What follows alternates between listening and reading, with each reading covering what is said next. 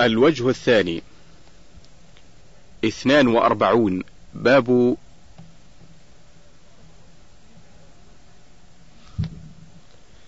اثنان وأربعون باب قول الله تعالى فلا تجعلوا لله أندادا وأنتم تعلمون سورة البقرة الآية الثانية والعشرون سؤال اشرح هذه الآية وما هي الأنداد وما معنى جعل الند لله جواب يقول الله تعالى لا تشرك بالله شيئا من الأنداد التي لا تنفع ولا تضر وأنتم تعلمون أنه لا يرزقكم غيره وقد علمتم أن الذي يدعوكم إليه الرسول صلى الله عليه وسلم من توحيد الله هو الحق الذي لا شك فيه قال ابن عباس الأنداد هو الشرك أخفى من دبيب النمل على صفات سوداء في ظلمة الليل والأنداد جمع ند وهو المثل والنظير والشبيه ومعنى جعل الند لله صرف أنواع العبادة أو شيء منها صرف أنواع العبادة أو شيء منها لغير الله ومعنى جعل الند لله صرف أنواع العبادة أو شيء منها لغير الله سؤال ما هو الغرض من هذا الباب؟ جواب الغرض منه النهي عن الشرك الأصغر كالحلف بغير الله والتشريك بين الله بين الله وبين خلقه في الألفاظ كلولا الله وفلان وهذا بالله وبك وكإضافة الأشياء لغير الله كلولا الحارس لأتانا السارق ولولا الدواء الفلاني لهلكت ونحو ذلك فكل هذا وما في معناه شرك ينافي كمال التوحيد لأن الواو تقتضي مساواة المعطوف للمعطوف عليه والواجب أن تضاف الأمور كلها إلى الله ابتداء ويؤتى بعد ذلك بمرتبة السبب فيقال لولا الله ثم كذا ليعلم أن الأسباب مربوطة بقضاء الله وقدره عن عمر بن الخطاب رضي الله عنه أن رسول الله صلى الله عليه وسلم قال: من حلف بغير الله فقد كفر أو أشرك. رواه الترمذي وحسنه وصححه الحاكم. سؤال ما معنى أو وما نوع هذا الشرك وضح ذلك وما الذي يفيده الحديث جواب أو يحتمل أنها شك من الراوي ويحتمل أنها عاطفة بمعنى الواو فيكون قد كفر وأشرك فإن اعتقد أن للمحلوف به من العظمة مثل ما لله فهو شرك أكبر وإن لم يعتقد ذلك فهو شرك أصغر ويفيد تحريم التحليف بغير الله وأنه شرك وقال ابن مسعود: لأن أحلف بالله كاذبا أحب إلي من أن أحلف بغيره صادقا. رواه الطبراني وابن جرير وغيرهما قال المنذري ورواته رواة الصحيح. سؤال: لماذا اختار ابن مسعود الحلف بالله كاذبا على الحلف بغيره صادقا مع أن الحلف بالله كاذبا كبيرة من الكبائر؟ جواب اختار ذلك لأن الحلف بغير الله شرك والشرك أكبر الكبائر وإن كان أصغر وعن حذيفة رضي الله عنه عن النبي صلى الله عليه وسلم قال لا تقولوا ما شاء الله وشاء فلان ولكن قولوا ما شاء الله ثم شاء فلان رواه أبو داود بسند صحيح وجاء عن إبراهيم النخعي أنه يكره أن يقول أعوذ بالله وبك ويجوز أن يقول بالله ثم بك قال ويقول لولا الله ثم فلان ولا تقولوا لولا الله وفلان رواه عبد الرزاق وابن أبي الدنيا سؤال علل لذلك مع التوضيح وما حكم الاستعاذة بغير الله جواب تعليل ذلك أن المعطوف بالواو في اللغة العربية لمطلق الجمع فلا تقتضي ترتيبا ولا تعقيبا وتسوية المخلوق بالخالق شرك بخلاف المعطوف بثم فإن المعطوف بها يكون متأخرا عن المعطوف عليه بمهلة فلا محذور فيه لكونه صار تابعا والاستعاذة بغير الله فيما لا يقدر عليه إلا الله شرك أكبر، وإن كانت فيما يقدر عليه المخلوق فهذا جائز ما لم يكن لفظه موهما التشريك بين الله وغيره، وهذا إنما هو في الحي الحاضر الذي له قدرة وسبب في الشيء، وأما في حق الأموات الذين لا إحساس لهم بمن يدعوهم ولا قدرة لهم على نفع ولا ضر فلا يجوز التعلق عليهم بشيء ما بوجه من الوجوه والله سبحانه وتعالى أعلم ثلاثة وأربعون ما جاء في من لم يقنع بالحلف بالله سؤال ما مناسبة هذا الباب لكتاب التوحيد جواب هي أن عدم القناعة بالحلف بالله وعدم الرضا به ينافي كمال التوحيد لأن ذلك استخفاف بالله وتنقص له. سؤال اذكر المقصود بهذا الباب ومتى يجب رضا المحلوف له بالحلف ومتى لا يجب. جواب المقصود أنه إذا توجهت اليمين على خصمك وهو معروف بالصدق أو ظاهره أو ظاهره الخير والعدالة فيحلف فإنه يجب عليك الرضا بيمينه إعظاما لله وإجلالا له وأما من عرف منه الفجور والكذب وحلف على ما تيقن كذبه فإنه لا يجب عليك الرضا بيمينه ولا يدخل تكذيبه في الوعيد. عن ابن عمر رضي الله عنهما أن رسول الله صلى الله عليه وسلم قال: لا تحلفوا بآبائكم من حلف بالله فليصدق ومن حلف له بالله فليرضى ومن لم يرضى فليس من الله رواه ابن ماجة بإسناد حسن سؤال ما الذي يفيده هذا الحديث اذكر الشاهد منه للباب جواب يفيد واحد تحريم الحلف بالآباء اثنان وجوب الصدق في اليمين ثلاثة وجوب الرضا على المحلوف له بالله ثلاثة وعيد من لم يرضى بالحلف بالله والشاهد من الحديث للباب قوله ومن لم يرضى فليس من الله والله سبحانه وتعالى أعلم أربعة وأربعون باب قول ما شاء الله وشئت سؤال ما مناسبة هذا الباب لكتاب التوحيد؟ جواب هي أن التشريك بين الله وبين خلقه في المشيئة من الشرك الأصغر المنافي لكمال التوحيد عن قتيلة أن يهوديا أتى النبي صلى الله عليه وسلم فقال إنكم تشركون تقولون ما شاء الله وشئت وتقولون والكعبة فأمرهم النبي صلى الله عليه وسلم إذا أرادوا أن يحلفوا أن يقولوا رب الكعبة وأن يقول ما شاء الله ثم شئت رواه النسائي وصححه وله أيضا عن ابن عباس أن رجلا قال للنبي صلى الله عليه وسلم ما شاء الله وشئت فقال أجعلتني لله ندا بل ما شاء الله وحده سؤال من هو قتيلة وما الذي يدل عليه هذا الحديث جواب قتيلة هي بنت صيفي صحابية مهاجرة ويؤخذ من حديثها واحد قبول الحق ممن جاء به ولو كان يهوديا اثنان تحريم قول ما شاء الله وشئت وأنه من الشرك ثلاثة أن الذي ينبغي قول ما شاء الله ثم شئت أربعة النهي عن الحلف بالكعبة وأنه من الشرك ولابن ماجة عن الطفيل أخي عائشة لأمها قال رأيت كأني أتيت على نفر من اليهود قلت إنكم لأنتم القوم لولا أنكم تقولون عزير بن الله قالوا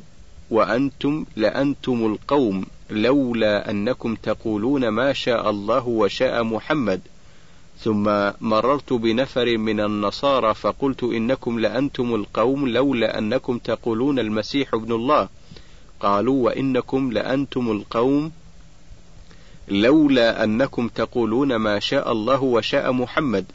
فلما أصبحت أخبرت بها من أخبرت ثم أتيت النبي صلى الله عليه وسلم فأخبرته قال هل أخبرت بها أحدا قلت نعم قال فحمد الله وأثنى عليه ثم قال أما بعد فإن طفيلا رأى رؤيا أخبر بها من أخبر منكم وإنكم قلتم كلمة كان يمنعني كذا وكذا أن أنهاكم عنها فلا تقولوا ما شاء الله وشاء محمد ولكن قولوا ما شاء الله وحده رواه أحمد والنسائي والطبراني سؤال من هو الطفيل وما رأيك في رؤيا هذه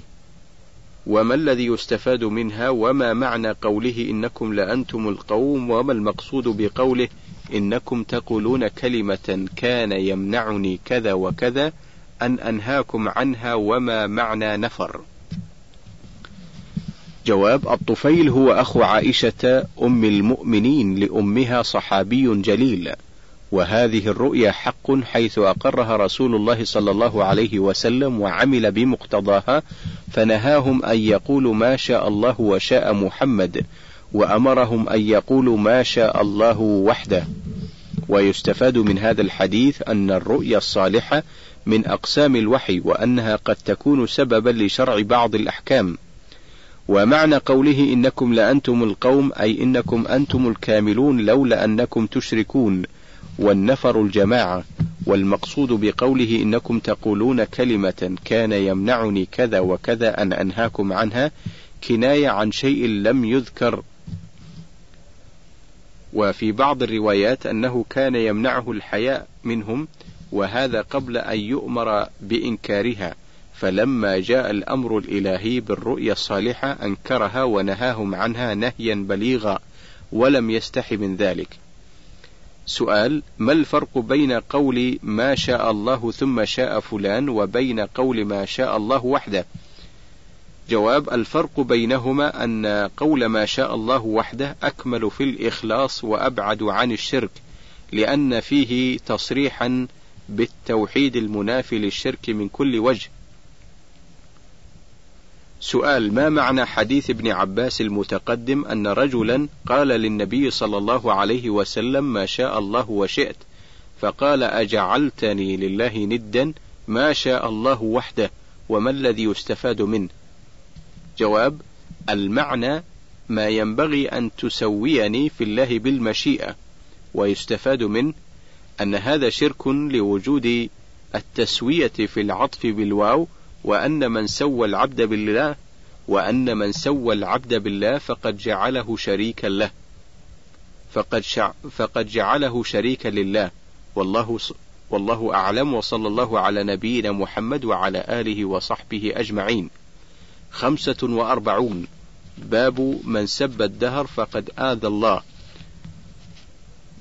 وقول الله تعالى وقالوا ما هي إلا حياتنا الدنيا نموت ونحيا وما يهلكنا إلا الدهر سورة الجاثية الآية الرابعة والعشرون سؤال اشرح هذه الآية وبين مناسبتها لهذا الباب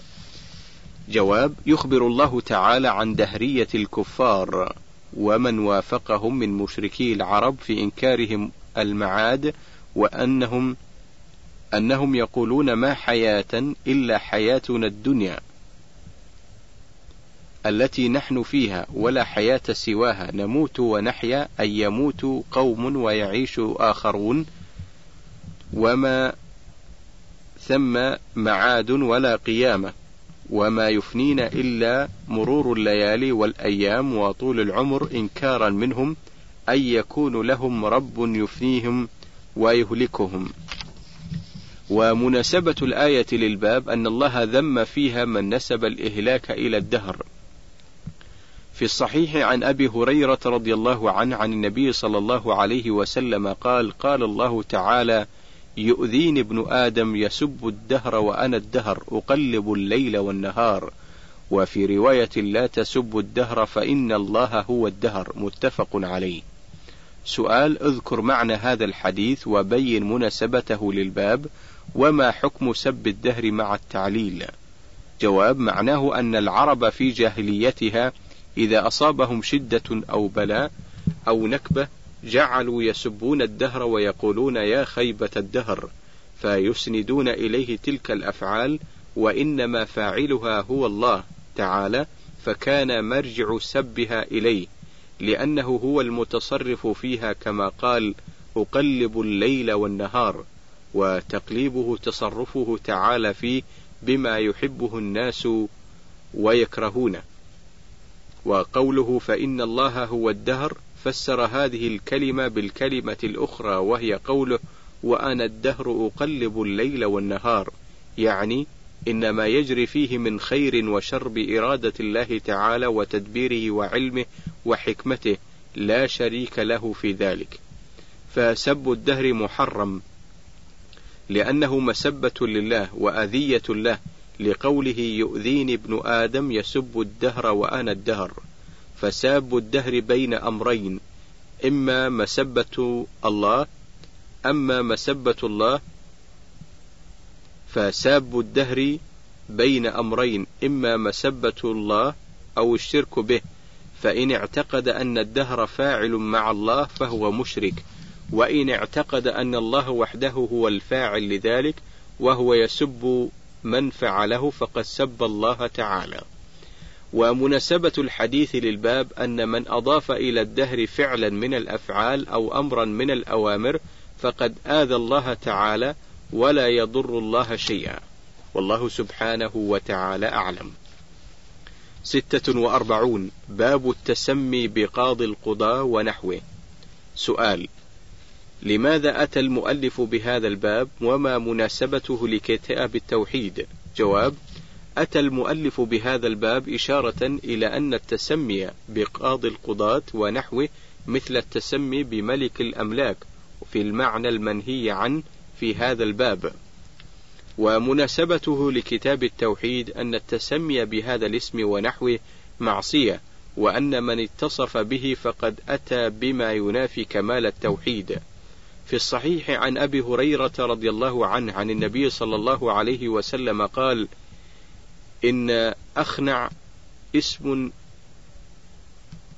إن أخنع اسم عند الله رجل تسمى ملك الأملاك لا مالك إلا الله قال سفيان مثل شاهنشاه وفي رواية أغيض رجل على الله وأخبثه سؤال بين معاني الكلمات الآتية أخنع وأغيض من هو سفيان وما المقصود بقوله مثل شاه شاه اشرح الحديث جواب أخنع بمعنى أوضع أغيض من الغيض وهو مثل الغضب والبغض فيكون بغيضا إلى الله مغضوبا عليه وسفيان هو ابن عيينة وشاه شاه هو عند العجم في لغتهم عبارة عن ملك الأملاك ومراد سفيان أن الحديث متناول لهذا وما في معناه بأي لغة كان فيه وما في معناه بأي لغة كان ففيه التحذير من كل ما فيه تعاظم فقد أخبر الرسول صلى الله عليه وسلم أن أبغض الرجال إلى الله يوم القيامة و أخبثهم وأوضعهم وأحقرهم من تعاظم في نفسه وتسمى بما يليق به بما لا يليق به سؤال لماذا نهي عن التسمي بقاضي القضاة وملك الملوك وحاكم الحكام ونحوهم جواب نهي عن ذلك لأن هذا الاسم والوصف لا يصلح إلا لله سؤال ما الذي يستفاد من هذا الباب جواب تحريم التسمي بقاضي القضاة وملك الأملاك ونحوهما والوعيد الشديد على من تسمى بذلك والله سبحانه وتعالى أعلم سبعة وأربعون باب احترام أسماء الله تعالى وتغيير الاسم لأجل ذلك عن أبي شريح أنه كان يكنى أبا الحكم فقال له النبي صلى الله عليه وسلم إن الله هو الحكم وإليه الحكم فقال إن قومي إذا اختلفوا في شيء أتوني فحكمت بينهم فرضي كلا الفريقين فقال ما أحسن هذا فما لك من الولد قلت شريح ومسلم وعبد الله قال فمن أكبره فمن أكبرهم قلت شريح قال فأنت أبا فأنت أبو شريح رواه أبو داود وغيره سؤال ما هي الكنية جواب الكنية ما صدرت بأب أو أم سؤال ما معنى قوله إن الله هو الحكم وإليه الحكم جواب معنى الحكم هو الذي إذا حكم لا يرد حكمه وهذه الصفة لا تليق بغير الله تعالى وإليه الحكم أي الفصل بين العباد في الدنيا والآخرة. سؤال ما معنى قوله ما أحسن هذا؟ جواب أي ما أحسن الحكم والإصلاح بين الناس. سؤال ما الذي يؤخذ من قوله فأنت أبو, أبو شريح؟ جواب يؤخذ منه تقديم الأكبر من الأبناء للكنية. سؤال ما مناسبة حديث أبي شريح للباب؟ جواب هي أن التسمي بشيء من أسماء الله والتكني به مما ينافي كمال التوحيد لأن فيه مشابهة لأسماء الله مثل الحكم والله سبحانه وتعالى أعلم ثمانية وأربعون باب من هزل بشيء فيه ذكر الله أو القرآن أو الرسول أي فهو كافر سؤال ما علاقة هذا الباب بكتاب التوحيد؟ جواب هي أن السخرية والتهكم والاستهزاء بالإسلام والمسلمين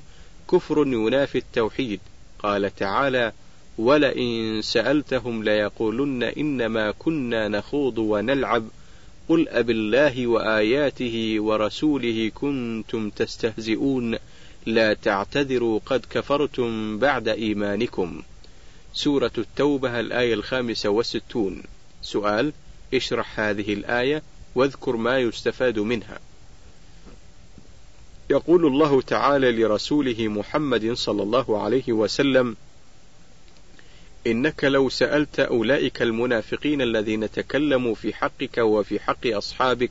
بما لا يليق من الاستهزاء والسخرية ليقولن لك يا محمد معتذرين إنما كنا نخوض ونلعب ونتحدث حديث الركب لنقطع به الطريق ولم نقصد الاستهزاء ولكن أخبرهم أن معذرتهم لا تغني عنهم من عذاب الله شيئا وأنهم بهذا التهكم والاستهزاء قد كفروا بعد إيمانهم ويستفاد من الآية تحريم الاستهزاء بالدين وأهله وأنه كفر عن ابن عمر ومحمد ومحمد بن كعب وزيد بن أسلم وقتادة دخل حديث دخل حديث بعضهم في بعض أنه قال رجل في غزوة تبوك ما رأينا مثل قرائنا هؤلاء أرغب بطونا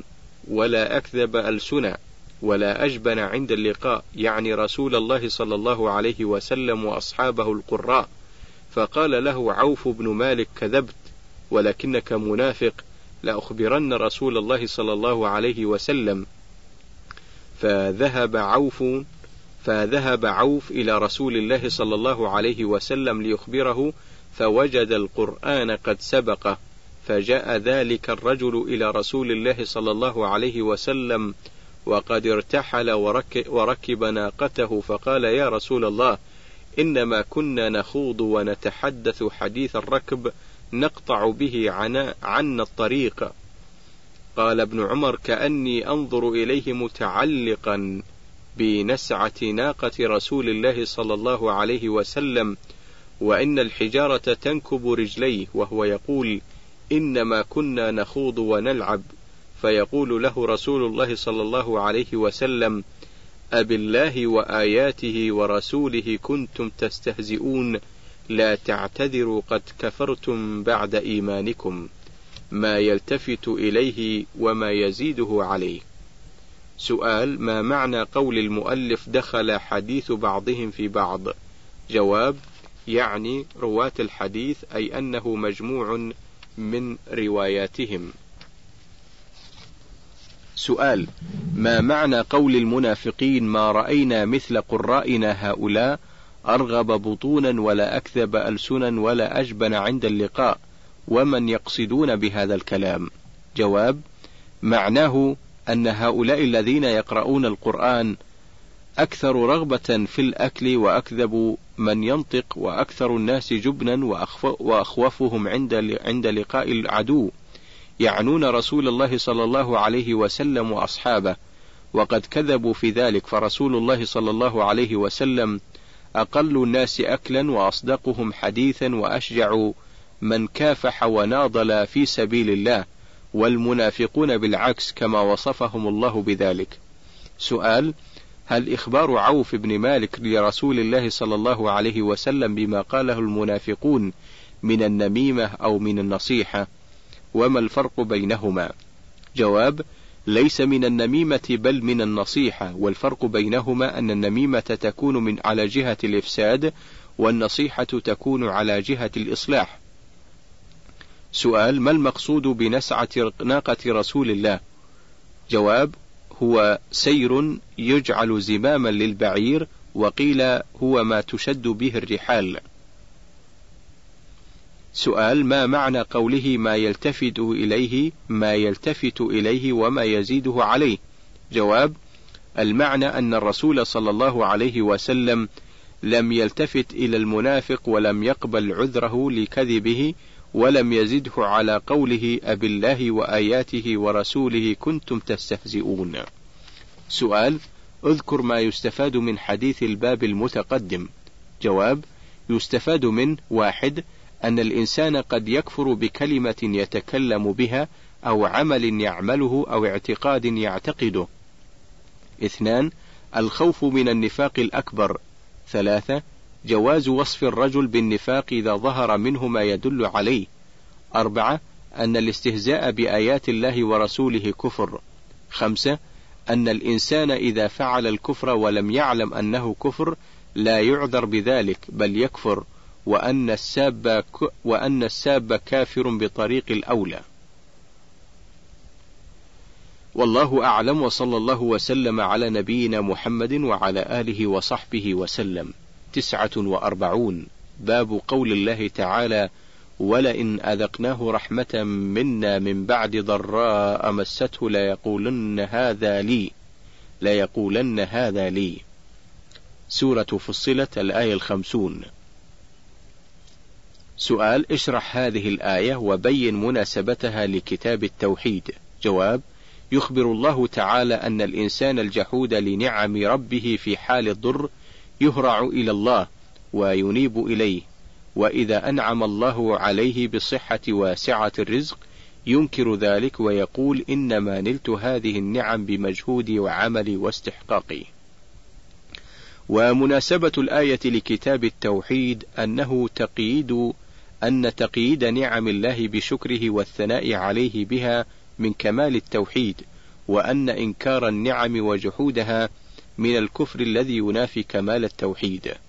عن أبي هريرة رضي الله عنه أنه سمع رسول الله صلى الله عليه وسلم يقول: إن ثلاثة من بني إسرائيل أبرص وأقرع وأعمى فأراد الله أن يبتليهم الحديث متفق عليه. سؤال وضح معاني الكلمات الآتية أبرص أقرع يبتليهم قدرني الناس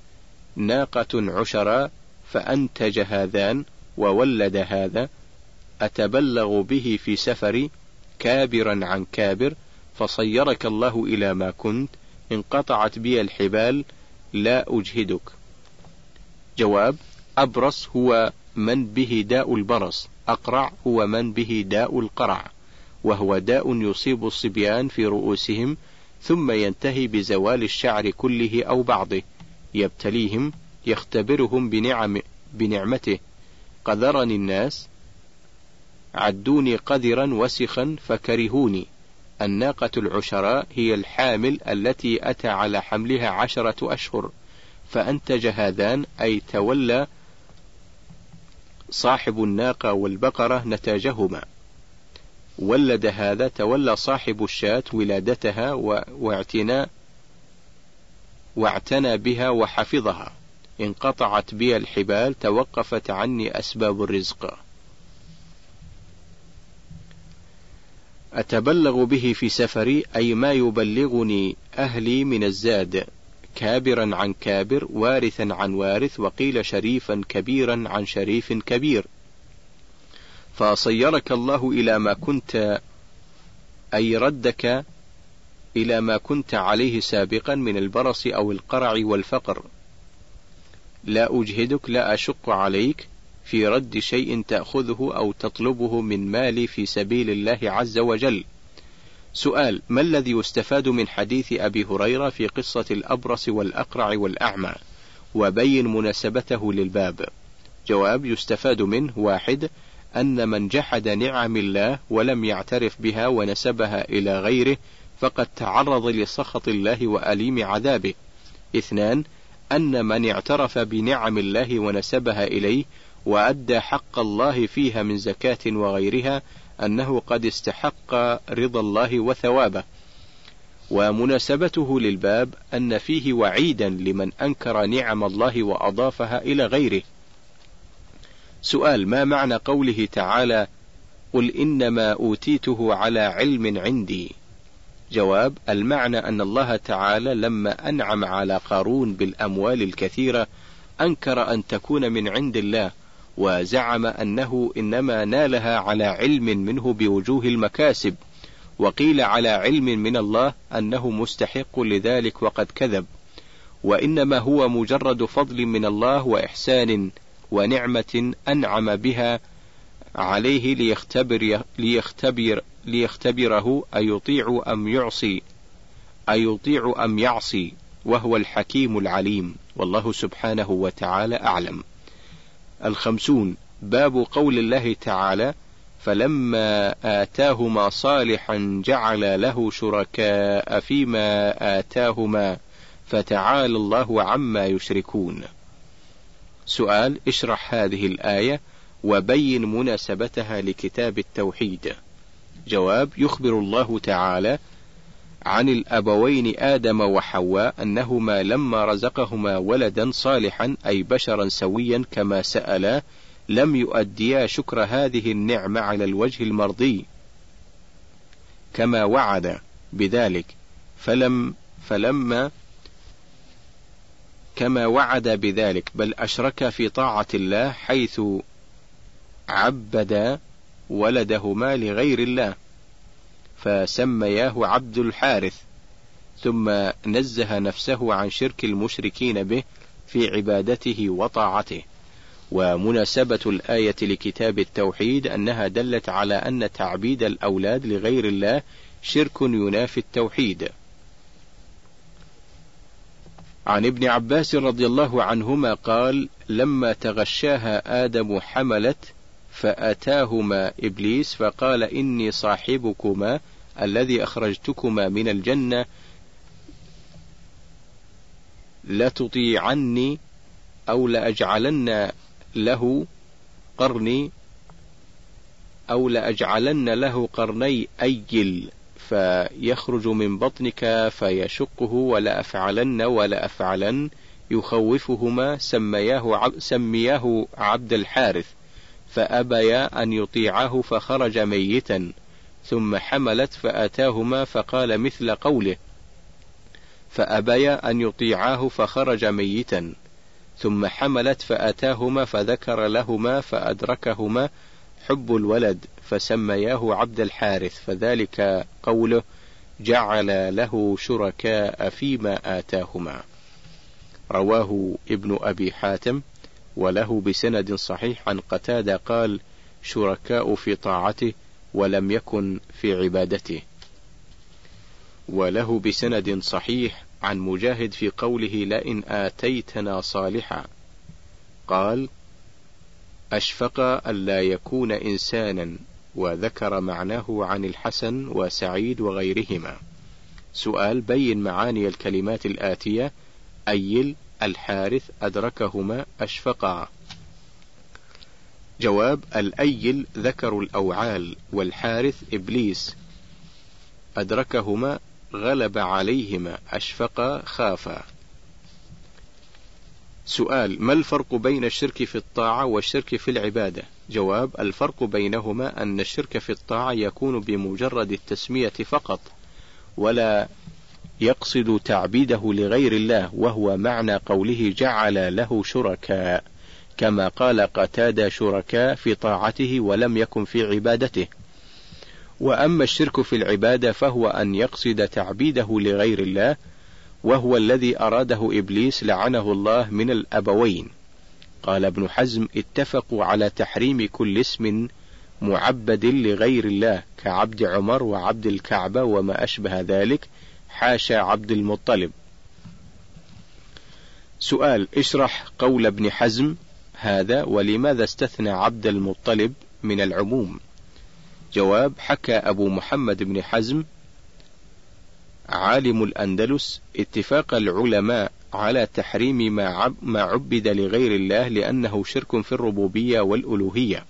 لأن الخلق كلهم ملك لله وعبيد الله وهو ربهم ومعبودهم الذي لا يستحق العبادة غيره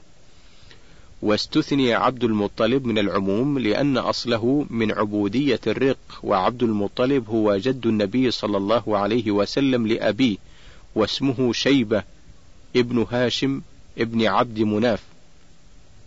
وسبب تسميته عبد المطلب أن أهل مكة لما رأوه مع عمه المطلب حين قدم به من المدينة وكان قد نشأ بها ورأوا لونه متغيرا بسبب السفر والشمس ظنوه عبدا للمطلب فسموه بذلك ولهذا استثني من العموم.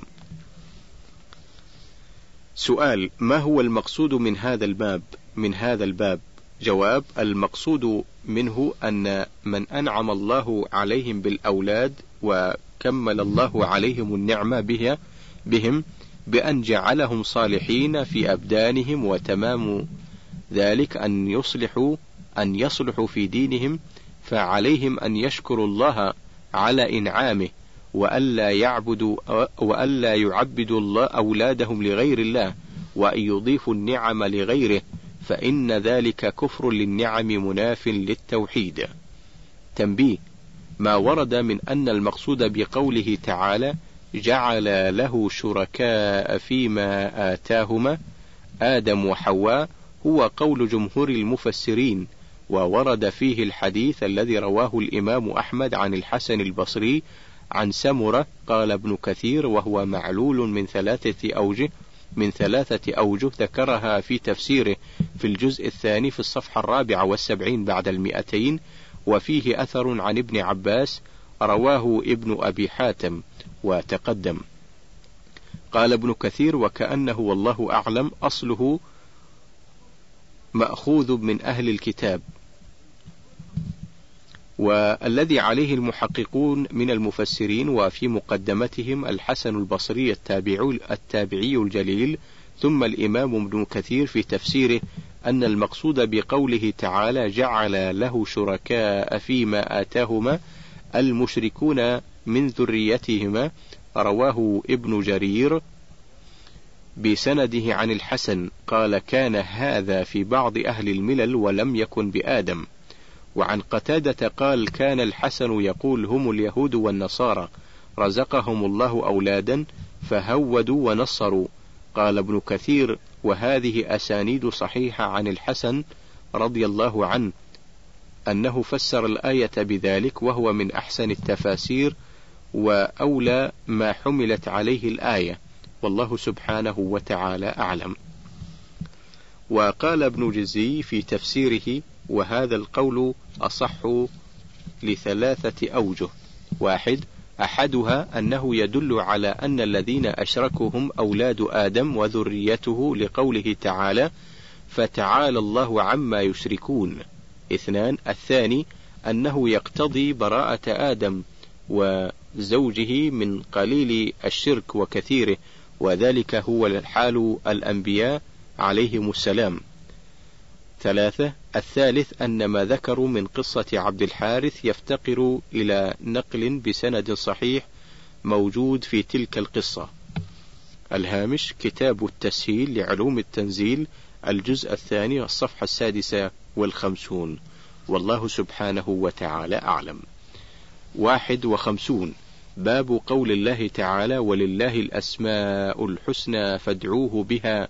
وذروا الذين يلحدون في أسمائه سيجزون ما كانوا يعملون سورة الأعراف الآية الثمانون بعد المئة سؤال اشرح هذه الآية وبين مناسبتها لكتاب التوحيد جواب أخبر الله سبحانه وتعالى أن له الأسماء أن له أسماء وأنها حسنى أي قد بلغت الغاية في الحسن فلا أحسن منها ولا أكمل وأمرنا أن ندعوه بها أي نثني عليه ونسأله بها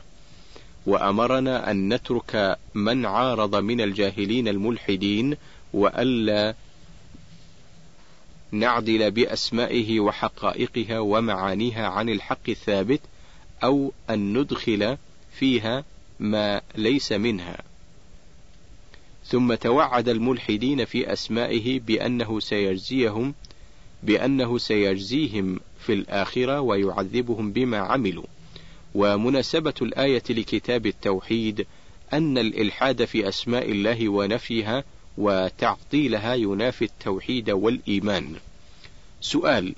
بين مقصود المؤلف بهذا الباب. جواب: مقصوده الرد على من يتوسل بالأموات وأن المشروع هو التوسل هو التوسل بأسماء الله وصفاته والأعمال الصالحة. سؤال: ما هو الإلحاد وما معنى الإلحاد في أسماء الله واذكر أنواعه مع التمثيل لها.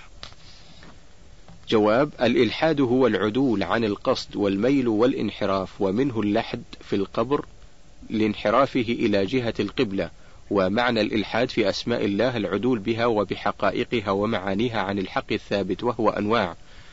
واحد تسمية الأصنام بها كما يفعله المشركون حيث سمى واللات من الإله والعزة من العزيز ومنات من المنان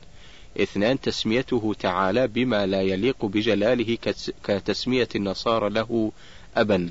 ثلاثة وصفه تعالى بالنقائص كقول اليهود إن الله فقير وقولهم إنه استراح وقولهم يد الله مغلولة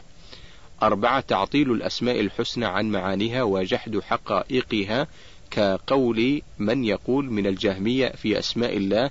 إنها ألفاظ مجردة لا تتضمن صفات ولا معاني فيقولون في السميع البصير مثلا سميع بلا سمع بصير بلا بصر ونحو ذلك تعالى الله عن قولهم خمسة تشبيه صفاته تعالى بصفات خلقه كما يفعله المشبهة فيقولون له وجه كوجهي ويد كيدك تعالى الله عن قول الملحدين علوا كبيرا سؤال اذكر مذهب أهل السنة والجماعة في أسماء الله وصفاته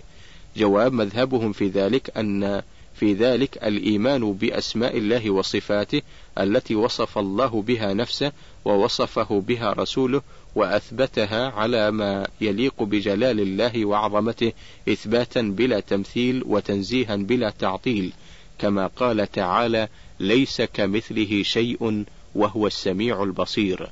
سورة الشورى الآية الحادية عشرة